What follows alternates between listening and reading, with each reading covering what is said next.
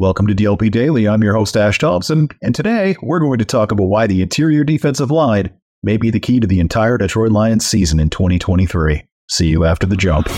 Lions fans, it's time for the podcast you've been waiting for. The show where Kool Aid runs blue, faces turn red, and rose colored glasses never go out of style. This is the Detroit Lions Podcast. I remember the days all of two years ago when the analytics people were telling me that the new Lions regime was doomed because they clearly had no idea how to build a team. You see, the Lions had drafted two defensive tackles in the first three rounds of the regime's first draft. And because someone else's positional value chart said that that was bad, because team building you see can be done in a vacuum and pays no attention to context. Or so I was told at the time. Because none of this is my opinion. It's um, I'm just telling you what the very smart people on the internet told me two years ago about the Detroit Lions regime. Like this, this is not my opinion at all. I'm I'm just I'm just some stupid chump. Like and I mean, these same people told me that the Lions should have drafted Malik Willis too. And maybe if they did, they would have made the playoffs last year. I don't I I don't know. I, I don't know. Maybe they would. Uh, like I said, smart people who know their football inside and out, upside down, spreadsheet and abacus. And these smart people, very intelligent, probably the most intelligent people. They said that the only value a defensive tackle holds is in their ability to rush the passer. The difference in the result with a top graded defensive tackle against the run compared to an average graded defensive tackle against the run is minuscule. Any and all who argued that there was, in fact, any value at the defensive tackle position were knuckle dragging cretins, such as myself. Uh, that they must yearn for the past when football was a barbaric sport played by Neanderthalic, ground game obsessed cavemen who are old and thus inherently fools caught in nostalgia for a bygone era, the days of their youth, which had faded as they slowly waited to die. I asked them if they'd done any research into the historical tendencies of the league to adapt as it moves forward such as the proliferation of the Seahawks version of the cover three defense having been a response to offenses adapting to the previous proliferation of the Tampa 2 defense throughout the league. I mentioned that as teams filled the field with defensive backs, offensive coordinators would surely notice an opportunity to run the ball and thus exploit that.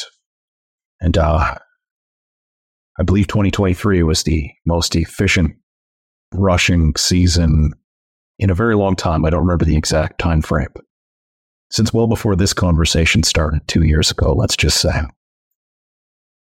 But I asked how they could explain that most of the teams that make the playoffs every year are good at running the ball and stopping the run. I was assured by these generous, intelligent folks spending their time educating me, surely growing tired of my senile brain and, and my concerns they showed me that those were beneath consideration and that I was foolish for, for studying the past and looking for ways to predict what might occur in the future. Well, these wonderful people who I assure you are very fun to interact with, and I, I definitely enjoy my interactions with them, are basing their entire worldview on an article written in 2011 uh, studying the decade prior to that, wherein the league was overvaluing running backs and hadn't done very much introspection in terms of the conventional wisdom stating that uh, offensive football was about running the ball and defensive football was about stopping the run, which was the mindset of every NFL coach in the latter 20 years of the 20th century. So now I'd like to turn their argument against them a little bit here. Uh, conclusions drawn in 2011 have little or no bearing on what defines sound decision making in the year 2023. The world that was discussed in that article uh, that gets linked first in every discussion on this topic. I find my time and effort wasted in is as relevant as destination television, MapQuest, CDs, a DVR, free evening and weekend calling plans, rear projection screens, or ringtones that you buy. By the way, uh, if you don't know what those are and think therefore you don't understand the point I'm trying to make, that is my point. My distinguished and incredibly intellectual friends. Having players on the D line that can stop the run without help lets you do something that does have a massive effect on your main goal as a defense, which is to stop the explosive passing game. But I'm an old man. Perhaps I've become addled. Am I saying that a key component of stopping the passing game is to have defenders who can stop the run? Follow me on a journey of logical reasoning. I know they don't teach this in schools anymore. I am a teacher after all. I deal with it constantly. But the best way to stop the passing game, schematically, in the current NFL, as most successful offenses function right now, is to play some variation of the Nick Fangio split safety defense, uh, which focuses on limiting explosive plays by keeping safeties deep and as far away from the running game as is possible.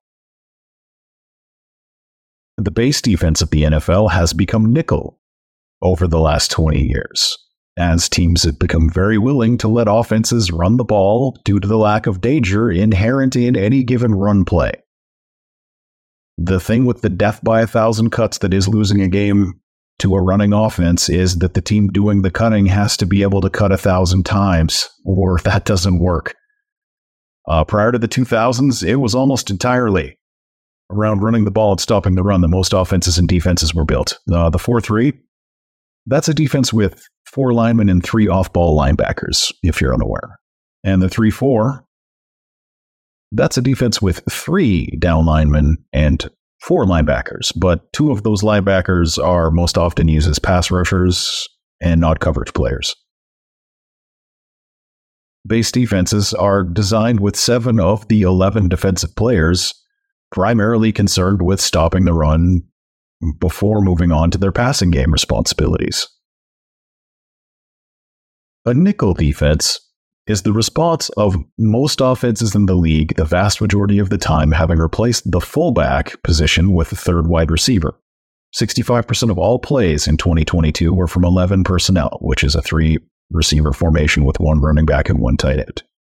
Most teams don't even carry a dedicated fullback on their roster anymore, and the third receiver has become a starting position in the league. In a nickel defense, the 4 3 replaces one of those three off ball linebackers with a defensive back, inherently increasing the coverage capability of the defense. In the 3 4, one of the big, fugly defensive tackle guys gets replaced by the defensive back, causing an even greater rise in the capability of that defense to cover the pass. Both of those defenses end up in some variation of a 4 or 2 effectively more often than not. It just exponentially increases the defense's capability in stopping the explosive passing game. And that is what you want to do. That is the most important thing for a defense. Are you with me so far? Have we all followed the train to the station to get to this point? The other factor that has changed in offenses is the alteration of the definition of the role of tight end. This season, I was told by smart people that a tight end with 20 catches in college was going to go in the first round of the NFL draft. Well, Darnell Washington fell to the third round because nobody gives a shit whether a tight end can block anymore. In the days of the 4 3 and the 3 4, a tight end was more of a blocker than a receiver, but that's no longer the case. Like, these guys just can't block when they come out of college anymore. And if the guy who can block comes onto the field, he replaces the third wide receiver and teams just go to a base defense. And we've seen that base defense is less than 45% of the time in the NFL, if that makes sense. Offenses are fielding a tight end that can't block, in addition to not having a fullback on the field anymore. When most of the old base defenses were designed, both of those were the case.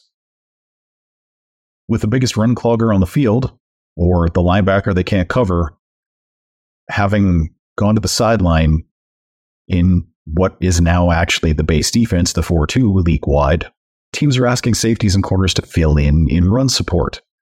At least, many teams are doing that. Some have done something different over the course of the last few years, which the Lions were trying to get ahead of the curve on.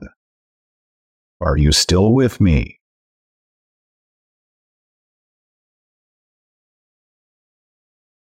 They've started stocking up on talented defensive linemen.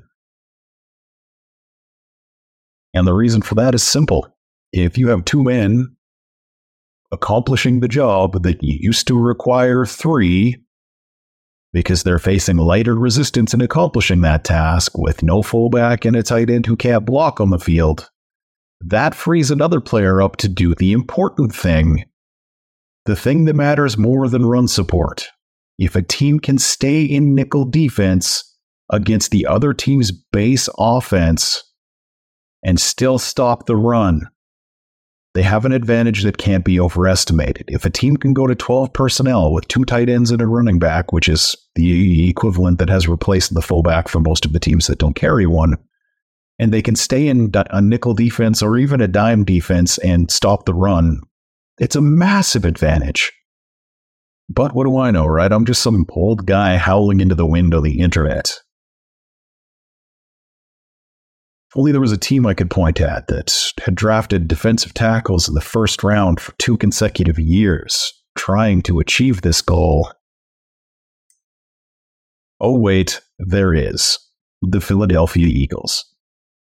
Only terrible teams would do this. Except who was the NFC's team that got to the Super Bowl? What did they draft in the first round last year? And then what did they draft in the first round this year?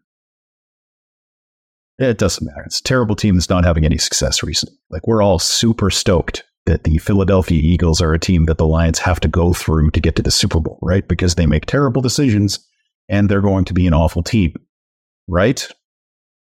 No, but that's probably because we're not very smart. And in our foolishness, we believe D line's ability to stop the run without help from an extra linebacker or bringing on another defensive lineman is going to be one of the biggest factors in how far the Detroit Lions can go this season. Have a stupidly good day. Let's bring it in here together. Let's go. Let's go up, baby. Lions on three. One, two, three.